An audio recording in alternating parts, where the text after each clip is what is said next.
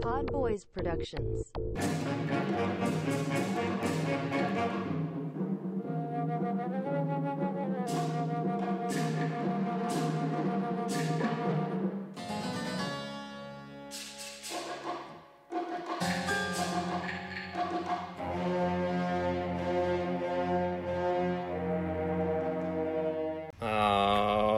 Welcome back to Movies Are Relevant. It's your boy Pod Drew over here, ready to jump back into a little film talk, a little cinema verite, a little silver screen action, a little uh, questioning look from my co-host over there, E Dash Nam Eric.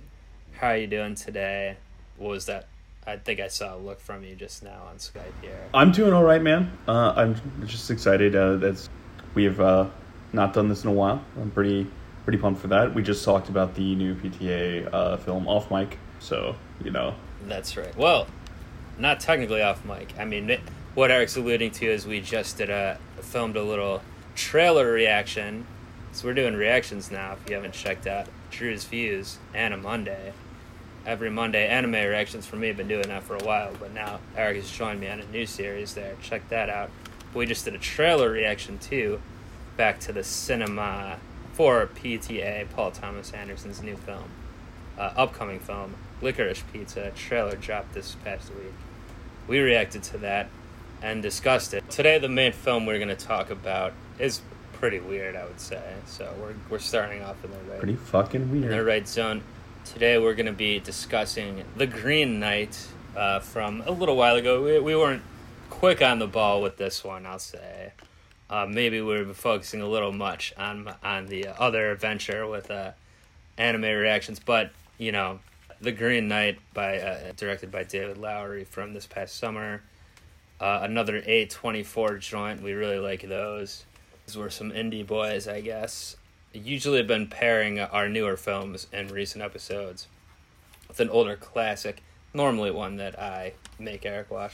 eh, That's in black and white, etc. I know you had watched a, an older a classic that we might be t- we might discuss that a little bit as well. Even though I I did not recently rewatch it, unfortunately, which was uh, Yojimbo, right? So when the tables are turned and I assign you a classic film for our little discussion, for a little tea time here. I see where you're- So the rules just don't apply to Drew. I mean that both things can be true. The rules don't apply, and I and I have seen it though. So I mean, I still can talk about it. You know, the movie A Fist uh, Full of Dollars is based on that as well, basically a, a Western remake of that as well, which I've also seen. I think I saw that one first even, but um, I'm definitely familiar with the general overall structure, and themes, plot line, but maybe some specifics will be eluding me and frankly, some of the Green Knight specifics might elude me as well because I did see this.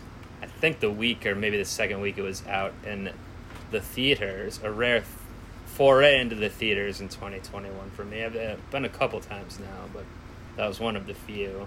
But you've seen it uh, just a couple days ago, right? Uh, yeah, about a week ago. Yeah. Uh, you watched it on uh, streaming, right? I still haven't been back to a theater. I don't know. I I think I just got into a I just got into a groove, you know?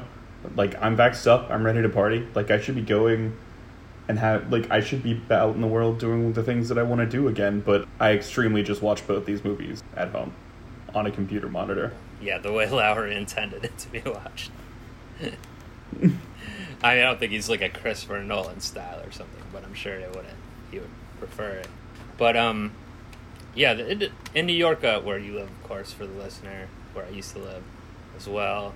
The theater situations are kind of weird there to begin with. Like you're going on like five stories, most of them are all kinds of. It's I don't know. It's always a weird thing. Right, like the the spread out multiplex situation that you would have, you know, most places in America is definitely not like what we have in New York. Even our multiplexes are like, okay, we've got two different screens on three different floors, and um, you figure it out how to get there, because I will not tell you. But you know, you've got we've got some good theaters. might be going on an escalator for several minutes. no, but uh, I guess where I used to live in Astoria, that's the one I started going to the theater more the last couple of years I lived in New York.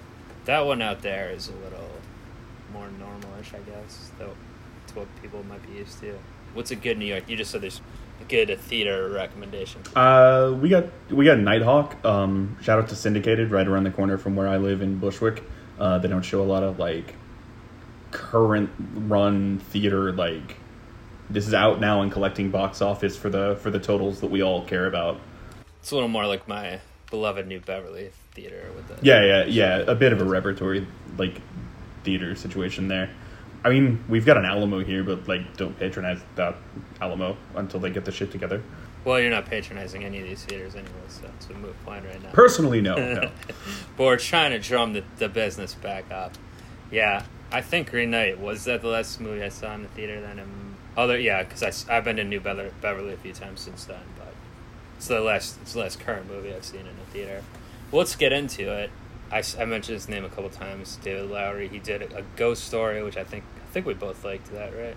Yeah, yeah. I thought that was pretty good. We got the whole uh, notable for Rooney Mara eating a whole pie, the, her character, basically in like real time. As one does. yeah. Casey Affleck as the ghost, and that had some cool. So actually, uh, uh well, I don't want to jump right into Green Knight spoilers, but there was something. I definitely saw a big similarity between how Ghost Story and Green Knight ended. Actually, we'll talk about it in the spoiler section. Mhm. But overall thoughts. This, so this is a Arthurian legend tale. I guess the Green Knight. I don't know if they've ever done a, sp- a whole movie about it. They probably have, but Not one that I'm familiar with. yeah, maybe not. It's a little bit of a side story from the main Arthur stuff, you know, dealing with uh, Gawain, who is a character in like the Knights of the Round Table and stuff, but and I guess he is the nephew of, at least in this, he's the nephew of King Arthur. I never read the play or the the poem, so yes, he he's presented in this film as a nephew of King Arthur. Very importantly, Yeah. Also, they don't say King Arthur ever in the film that I caught. They just call him King, but it's clear what's happening. and his though. mother then is Morgan Le Fay, which they don't say either, but she's like a witch. Which I'd seen the Oh, for real? I did not know that. That that that was that character. No, like her name in the cast list is just Mother. I didn't put that together at all. Oh yeah, that's what I'm saying. They don't say the name, but but well, so I had also fairly recently watched actually again at the New Beverly where they show old movies. I went. I think I told you about it, maybe even on the podcast, but I saw Excalibur there. The really cringy Excalibur. Yeah, we've talked about this. Yeah. John Boorman's Excalibur. Maybe about a month before I saw this. And Morgan Le Fay is a big character in that. That's not a Green Knight. That's about Arthur more specifically. And actually, Gawain in that is played by Liam Neeson, and it's not supposed to be related to Arthur or Morgan. But the big thing in that is Morgan and um, Arthur are, you know, siblings, half siblings, and she is like a witch. Yeah, in this film at the beginning, basically you see, so it's Dev Patel plays Gawain, or Garwin as the king call it refers to him as, and you see like his mom doing like some type of spell or whatever. She's basically it seems like she contrived this whole thing and got the Green Knight It does. to come to the Christmas dinner and try to make her son more notable. I was getting impression.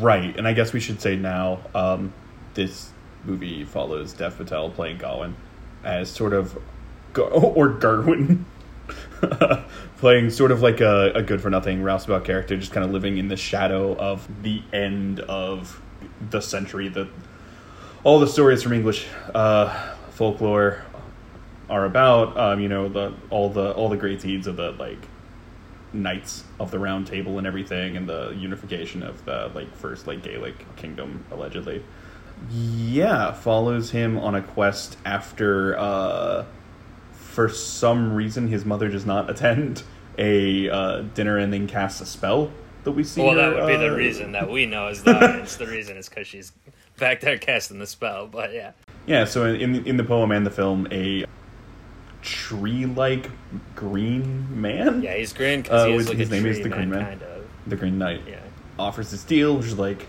let's have a contest. If anyone can strike a blow against me, like I'll give them this super cool axe, and like you'll be cool and famous, and that'll be one of your great deeds, like one of your great knightly deeds that people sing about. But you come and find me in a year, and uh, you're gonna get what you gave me, basically. a rematch. And so Yeah. that's kind of the whole plot of the movie. And then the whole movie is two hours, two hours and fifteen minutes of Yeah. the journey there. The journey is the destination in this one. Kind of. You mentioned the poem just now, but then before you said you haven't read these, or have you read that then? I've not read it. Um, I did a little research. You're okay. You know me, I like to be up on things, but I've not read that. I want to say I've read no poems dating back to the time when that poem was written. I want to say I've read nothing that old. Well, it's a struggle to get you to watch films from the 40s and 50s, so yeah. Not if they're good. all right, all right. We won't get into that. Yeah, so this again, we already said it's A24. It's an independent film. This is not a action-packed, you know, uh, Antoine Fuqua's King Arthur type, you know, movie. I would kill to see that. Well, you can. It's available, and right now, I mean, it's probably streaming on Netflix or something. Wait, that's a thing. Yeah, it's gonna be like maybe 2005. I believe Natalie Portman's in it. I want to say Oh, might be wrong. Maybe it's not Portman. I can't remember, but Keira Knightley's in it. uh, what's uh, Clive Owen? I think plays King Arthur in it, or or Lancelot, or one of them. That was that was an action-packed romp. You know, I have seen that. Okay, okay. Yeah, it's not very good.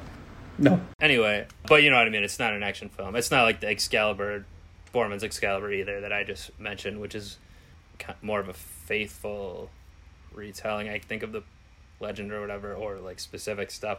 This is more, uh, what would you call it? As like some independent films are more known for. It's more like, uh, it's contemplative a little bit, but it's more. Um, what am I trying to say here? Well, it's pointing it's pointing the thrust of the story inward, right, on the character and the and the viewer, frankly. Um, so it's not about and if you're playing the game, drink. Um, it's not about like external forces coming to like take your land or your or your children from you. It's it's mostly about how like the plot that we've set out in this movie changes you on the inside.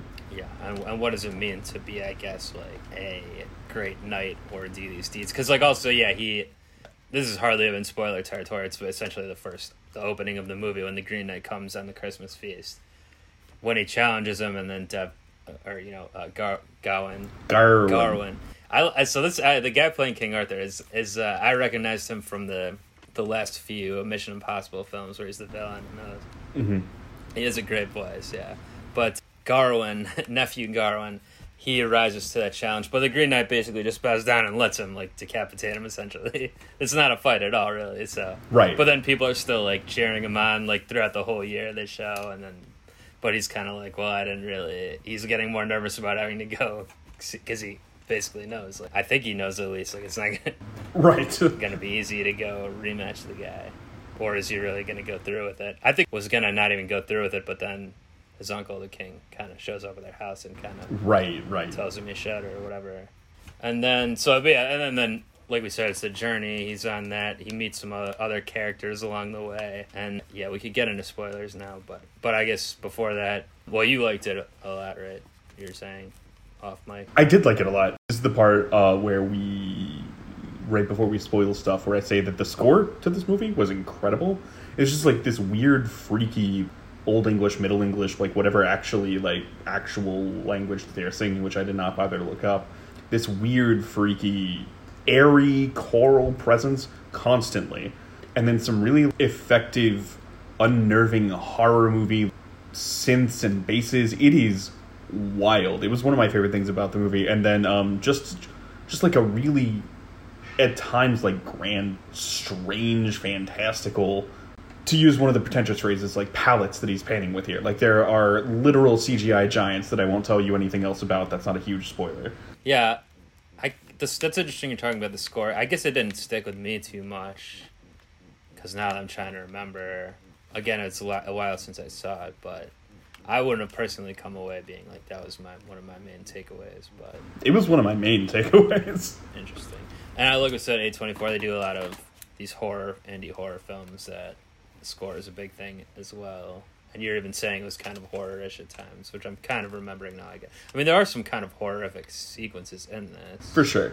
Uh, but yeah, the it was definitely like it was a horror movie score. Like, like that's a choice that they made for sure. And then there's good performances, obviously. Dev Patel's really good as the main character. Uh, Alicia Vikander does double duty as two separate characters.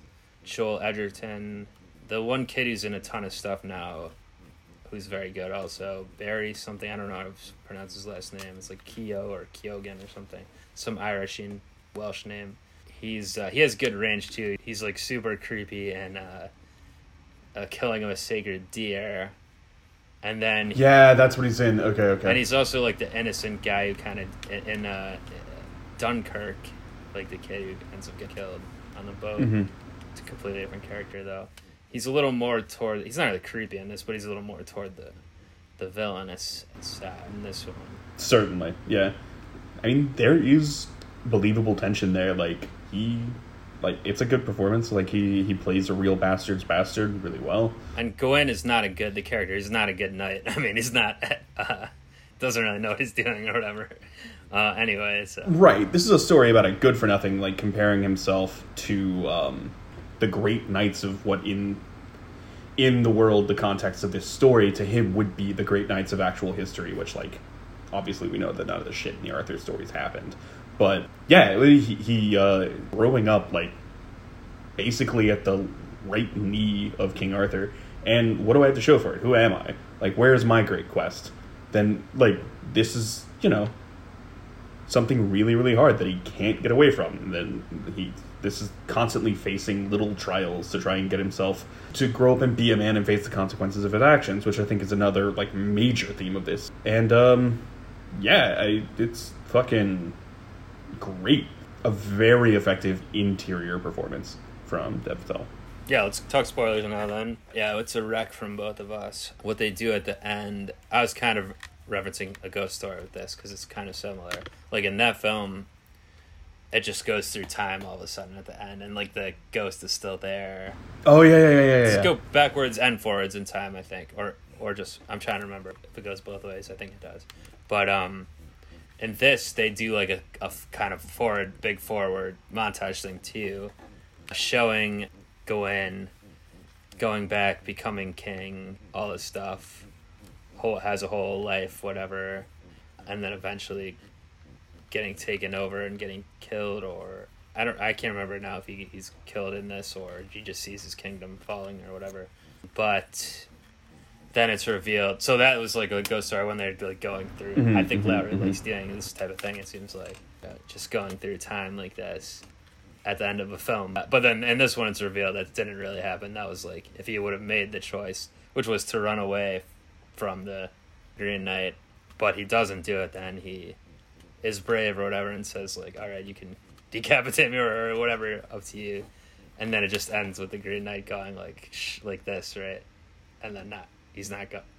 Implied he's not actually gonna do anything, right? He just wanted to Well, test his bravery, or, or is that how you read it? in the poem, he does not decapitate Gawain after he agrees that, like, Yeah. yes, this is the bet I've made for myself, and it is time to lie in it. You can have my head. Uh, he in in the poem, it is not a matter of like guessing that there is no beheading, but in this one, it names the it names the final chapter a beheading at the chapel. And at the very end, when he's like taking off the, the second little little green belt that he's had made for himself that like will protect him from all harm and make him this like great king. Oh, yeah, uh, and he, he sees his life or his future fa- pass before flash before his eyes, like you're saying, and it's like I actually wouldn't be a great king because I never learned how to be a good man. And he takes the belt off, and the Green Knight says, "Good boy, now off with your head." Cut to black. So it's meant, if you're taking it out of context of the poem, I believe to be a little ambiguous there, right? I guess it's slightly ambiguous. To me, I took it as he's not going to actually do anything because of the motion he makes, like, because he goes like this on his throat with his finger, though, not with an actual sword or whatever. So, to me, that's like playfully being like, all right, there's your, that's what you did to me. I'm doing it back to you. So that's what I took it as. I think that's actually right before when he says, "Do you recall the blow that you gave to me?" and kind of slashes his own throat with his finger. Oh, but I thought he he actually um, puts the he puts his finger on Gawain's throat at the end. Maybe at the very end. like that to to him, not to himself. I'm doing it to myself on this video because. Oh yeah, yeah, yeah, yeah, okay. Yeah, you're doing like a wrestling. No, he does. Like, he makes a finger motion on Gawain's throat. I believe is what happened. Yeah, yeah, yeah, that makes sense. So that's why I took it that way. But yeah, I don't know. I guess it could be either way. It doesn't really matter. It could be ambiguous. Like I guess in the poems and legends or whatever, Gawain goes on to do more stuff. So probably right. So, To do great things because he's learned how to, you know. but that's not We kind of were Yeah, talking man. about it a little bit, but it's not what this film's about, though. Like doing great things, essentially, it's not. Absolutely not. Under no circumstances. And then we are kind of alluding to it too, but yeah, like the that character that we were talking about, the actor, he steals all of his stuff or whatever, you know, co- uh, cons him or what whatnot, go in. So yeah, he's not he was sharp. And what happens to that character then? He gets killed some other way. Is that right? I'm trying to remember. now. Do we never see him again? Nothing. He just disappears. Okay. In fact, there's a way to read this where this is all happening like in in Gawain's dying brain, because we do see cameras spinning around and we see like the the trees and the Hmm. day day and night like flashing and like seasons start to change and it, it turns the camera turns back to the ground and there's a skeleton, skeleton. there. So that was like another fake out thing, though. Where that, yeah, I see that. Right, right. Just like leaving you a cheap out if you want to read the rest of this as like a dying man's dream. Like he, he never even made it to the chapel. He was just like such a loser that he couldn't even get there, right? Well, what happens after that then? And between going to see the Green Knight again, he he sees the like the other Vikander character and Edgerton. They're like, a, Well, before that, we got the uh, ghost of Saint Ingrid I, or, or Saint Winifred. ah, yeah, that was one of the more horror. Parts Yeah, yeah, really creepy part. One of the more like confounding parts of the movie to me, uh, he just like is found sleeping by like spoiler alert. This is a ghost in this like abandoned cottage, and sh- she tells him this horrible story about how like some man in her life, or no, some man just came through and cut off her head. And and she was like, "Wait, was it you, or it might have been you, or something?" She said, right? Right. And then makes him fish her head out of a pond, and then he meets a talking fox, and then he meets a bunch of giants. Mm, yeah, the fox. that the fox protects him from, and then he meet he comes to this castle in the woods with the second of Alicia Vikander's play uh, characters. The more high cla high status character. Her other one's a low status. Now she's going high. Yeah, there's a whole again about not being a knight. She's like jerking him off or whatever, and then saying he's not a knight when he comes out Mhm, or whatever. mhm. That was interesting. Then also the Lord uh, Edgerton tries to like make out with him later on. The, end. Yes, so that's a whole interesting uh, couple there. it's a very trippy movie. Like it- Yeah. it's really hard to get your footing in the narrative. That's kind of what I was maybe trying to reach for before. I was trying to think of a term for how this was, but that's not exactly what I was looking for. But it's uh, it's along those lines. Yeah, trip. Yeah, you don't know exactly what's going on or not because it is weird. But yeah, in these Arthur stories, including this one, there is just kind of magic type stuff that happened. Uh huh. It is a fantasy, truly. Yeah. I don't know. Is there any other spoiler type stuff you want to get into with this one? I mean, that's kind of the whole movie. I thought it was great. Did you notice the connection? I spotted a, a connection to the other uh, A24 classic, the Vavitch. Do you know where I'm going with this one? No, So, you just mean the talking animal? no, no, not even that. Uh, the mother and father character Oh yeah, yeah, yeah, yeah, yeah. actors from that are both Yep, that's right. The father is the Green Knight. I mean, it's you can't tell what he looks like, but his voice, and maybe I would assume he's in. The, he's doing like the CGI or whatever stuff, Andy Serkis type stuff. I don't know. And uh, the mom, uh, his wife from the Vitch, is uh, Queen whatever and this. Uh, I guess it would be Queen. Uh, what's Arthur's Queen? Uh, Guinevere. Guinevere. That actor's more notable probably from uh, as Eliza Arryn from Game of Thrones, but. No, she's more notable as being the weird mom in the Vivitch. Okay, you think, well, they reunited in this one. Anyway, yeah, that's the Green Knight. Uh, do we want to uh, talk a little Yojimbo? Let's. You can drive the conversation on this one. I guess I was trying to think of a connection. I thought I had something, now I'm trying to remember what it was. I guess they're both kind of like a journey that goes nowhere almost, kind of, or that's point. The journey, or what actually happens, is ultimately kind of pointless, but the characters Oh, I thought you were talking about the the the very end was be the connection, and that's why you couldn't spoil it. I don't. Maybe I was. I honestly can't remember now what I was thinking. What, what, why don't you go into what that is? Oh, at the very end, he's just like very matter of factly, super unafraid, no no dialogue uh, coming from him. Gives a dying man his gun back, and the man tries to shoot him, and does or does not, with depending on how much of a spoiler you want for a fifty something year old, sixty something year old movie. I think it's fine to spoil it, but yeah, I guess we're at the beginning of the talk. But yeah, I I, I don't know. I, I think it's fine. Like I said, it, it's also fistful of dollars, same plot and everything, Right. which maybe more people have seen. In America, certainly. Also pretty old at this point, of course. Have you seen that, by the way? I've definitely seen that whole trilogy. So when you're watching Yojimbo, this is the first time you saw Yojimbo, right? Yeah. It was you were kind of like picking up like, oh, I've seen, I recognize these plot points, kind of thing, or no? Yeah, for sure. And it's also like just a really common plot of I don't know, other westerns, video games, just a stranger comes to town and tries to make it right without trying to get too involved. Cuz you know, I'm mysterious and I've got, you know, I've got a dark past that I we don't even need to talk about on screen. But it's a pretty common plot. Uh both movies this this and the West Sergio Leone western that it inspired are, you know, just kind of like westerns Well, I don't have a ton to say about them thematically or anything. Just like the lead actor's great in both. Uh, the scoring grade is both. yeah, you're back on the score. Huh? The story is kind of it is kind of what it is. It's just like a, it's just like like a pulp novel. You know, it's the story is the plot here.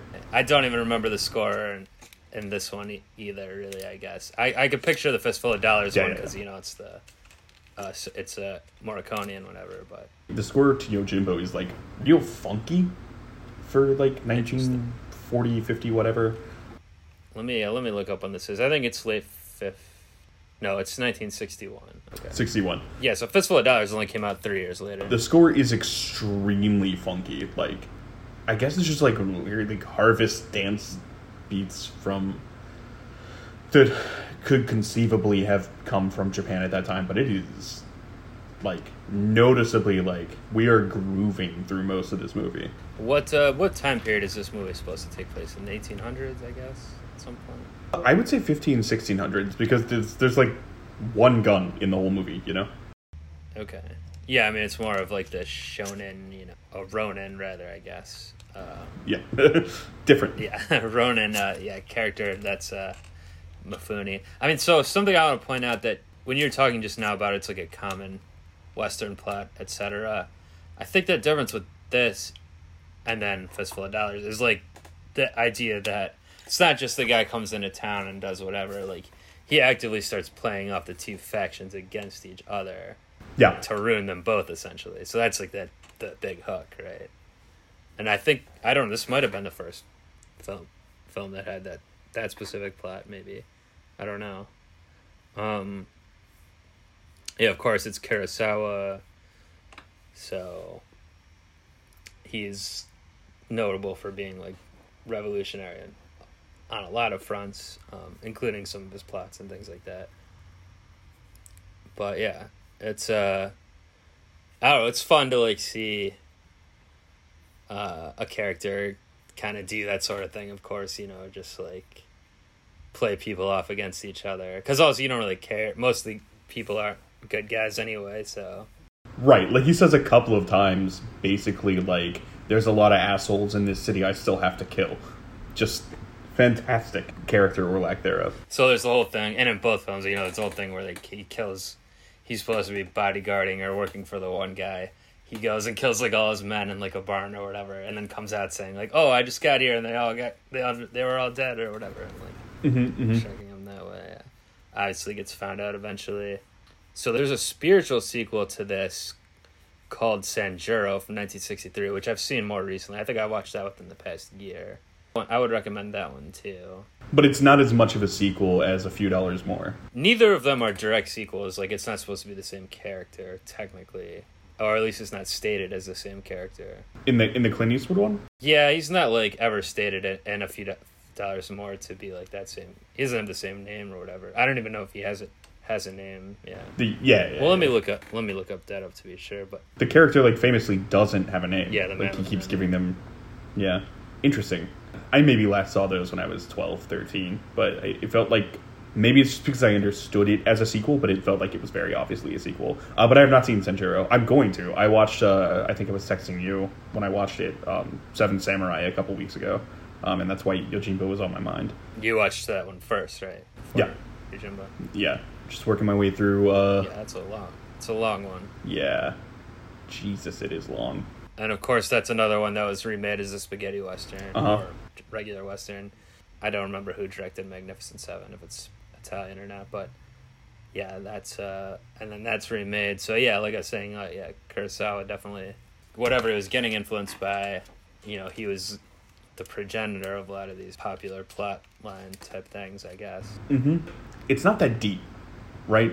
It's not. It's nothing that serious. It's just like a nice, like fun genre movie that you like want to get through. But like some of the shit that's happening. First of all, Toshiro Mifune. I, I texted you this when I was watching the first one, but he is as advertised. Like, what a presence! What what what what command! When you're saying uh, when you're saying it's not that deep, sorry, you're back on Yojimbo, right? I am. Yeah. Yeah, Mifune is amazing for sure, and uh, and he could play a lot of different roles too. He's in most Kurosawa films. One of the few ones he's not in is actually one we talked about on the podcast when we watched uh, the the cancer one. Uh, what's it called? Ikiru. Right. That actor is also in Seven Samurai, though. He's the other main character in Seven Samurai. Uh, he's very good, also. He's the old guy. Yeah, he is. And um, Okay. yeah, but Kurosawa films, yeah, they are pretty simple plot lines usually, and they are very humanistic as well. This one is maybe a little bit less in that direction, though. Like we're saying, Yojimbo's a little more cheeky, or not. Yeah, it's a little more uh, not taking itself as not that uh, his other films take themselves so seriously. That's what I'm trying to say. But like, it's a little more uh, like even with the main character, he's a little more ambiguous as to whether it's like and like Clint Eastwood takes it even further that direction with his acting style. But like, you don't know. He is a little ambiguous as to being a good bad guy or whatever. Well, and like we say that, but this is a movie with good guys and bad guys. Even though he starts as a completely blank slate who's just there for the chaos, he's obviously following a code or whatever. He's not just cutting up those six dudes in, in the in the warehouse just to play the two gangs off of each other. Like he has decided in that moment to like free the lady because she did nothing wrong. She and her husband and their and their child is like, this is what a good guy would do, and I have to like I'm here and I have to make that decision. So like there's a bit more of a like cops and robbers element going on, but he's supposed to be kind of like a rogue, I guess, in Ronin. Like he's definitely more of a wild card, but there's a clear protagonist and antagonist situation. That's true. That's true. I guess I'm thinking though, there's a little more, like death and other Kurosawa films is taken a little more seriously or something, like more weight on it. Mm-hmm, mm-hmm. And also, so I, I just went to the Wikipedia page for Yojimbo, and just how I'm talking about like Kurosawa came up with, the, or was he the first one to come up with this type of plot? In the production section, it says, uh, he's, Kurosawa stated that a major source for the plot was the 1942 film noir classic The Glass Key, an adaptation of Dashiell Hammett's 1931 novel The Glass Key. Now, speaking of drinking games, I can't believe it. This is connecting again. But New Beverly Cinema is Yeah, yeah, another yeah. film I saw there. Drink. That was the last one I saw there, The Glass Key. Uh, I saw a noir double feature a couple weeks ago, where this was one of the movies. And now that I think back, I was there. I do see where the inspiration came in a little bit because that's another one where the character in that is kind of playing off of. I also I actually thought the Glass Key was a little more. I was getting vibes of thinking that it was inspiring uh, Miller's Crossing, the Coen Brothers movie, which I think it probably also did Almost certainly, right? when I watched The Glass Key recently, I was like, "Oh, this reminds me a lot of Miller's Crossing." I bet that was inspiration for that, which it probably was. And then, because also like the main character in that is very similar to the, and in the similar type of position and stuff to the main character in Miller's Crossing, uh, Gabriel Byrne's character. But this is saying that Kurosawa was getting direct influence from that for Yojimbo, which is Oh, that's funny. And I do see, I don't see it as strongly as with Miller's Crossing, but I do. I guess I can see like it, it is going back to the thing of like playing people off of each, playing sides off of each other. In the Glass Key, though, he is still more on one person's side. I, I think, even though Mm-hmm, mm-hmm. even though he, he's like switching around, or it looks like he's flip flopping around. Like in this, it's he's on his own side basically, or on the side of in Yojimbo. I mean, on the side of his own code or whatever, doing what he thinks is right. Right. Right. Okay. Yeah. Wild. Wild. I love playing this game of conjecture. Just like I feel like this was definitely influenced in some way, in some small way at least, by this other thing that I've seen. uh, and I love it even more to have those suspicions confirmed, like in an interview or something. Yeah. No, that's crazy. Yeah, I, would, I can't even picture like Kurosawa just seems so legendary. It's weird to be like, hey, he was interviewed talking about this, but yeah, of course that's how it is. Like, that's all these filmmakers are getting influence from each other. So. Wild. Oh, I don't remember him being in it, but I guess that actor that we are just talking about too, uh, his name's Takashi Shimura, who's the star of Ikiru and Seven Samurai. He was in Yojimbo too. It says he's Tokuemon Asaki Brewer, who claims to be the new mayor. Oh, really? Don't exactly remember which character that is. Well, a smaller role for him. In It was because of the having to read subtitles and occasionally looking at my phone. I will say it was a little hard. To, okay, which character is this now? But I think there were like a collection of locals, and then the two the two guys on either side. And I think the two guys on either side, Torakema was not one of them. Yeah, maybe not.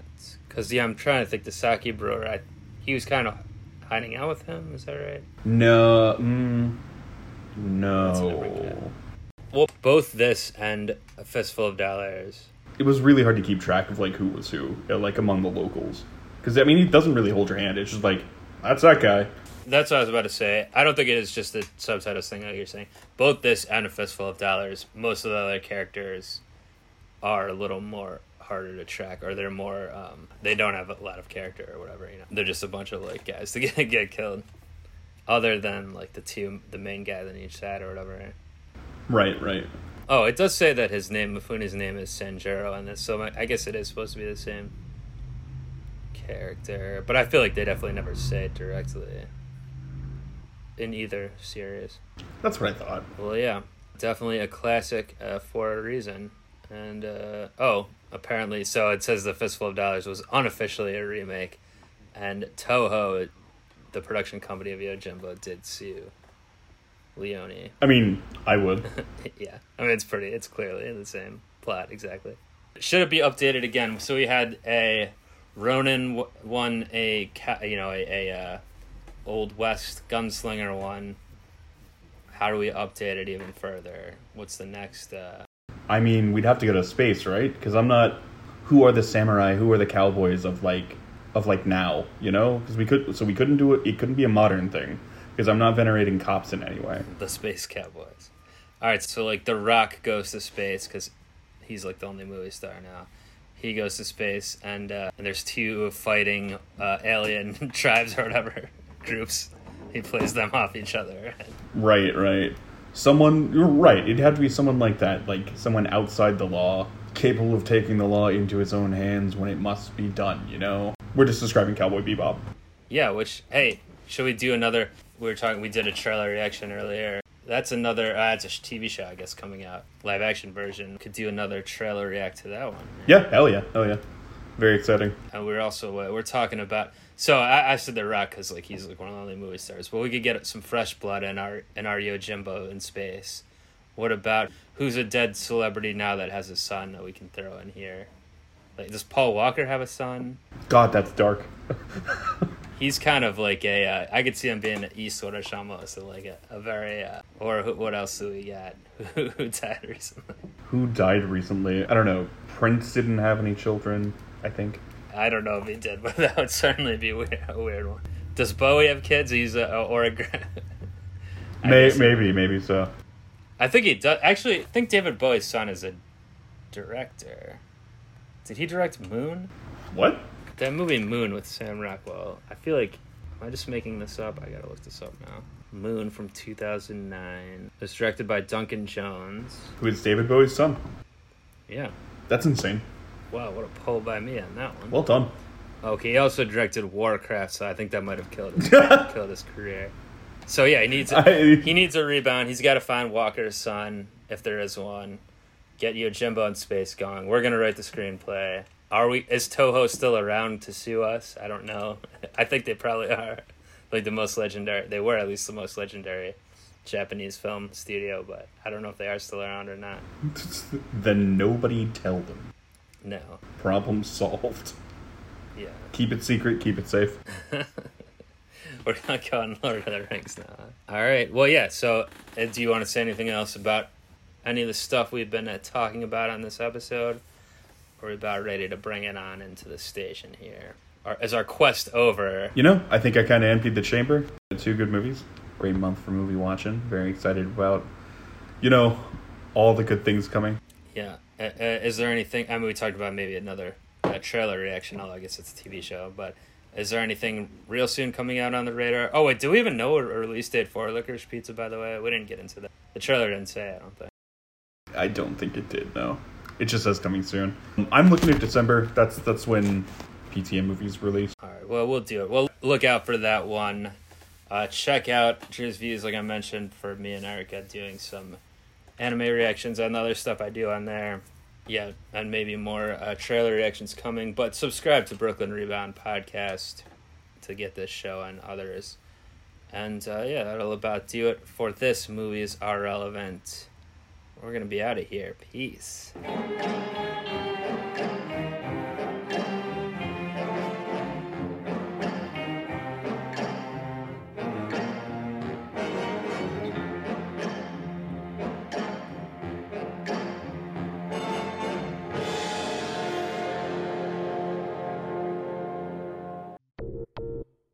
Pod Boys Productions.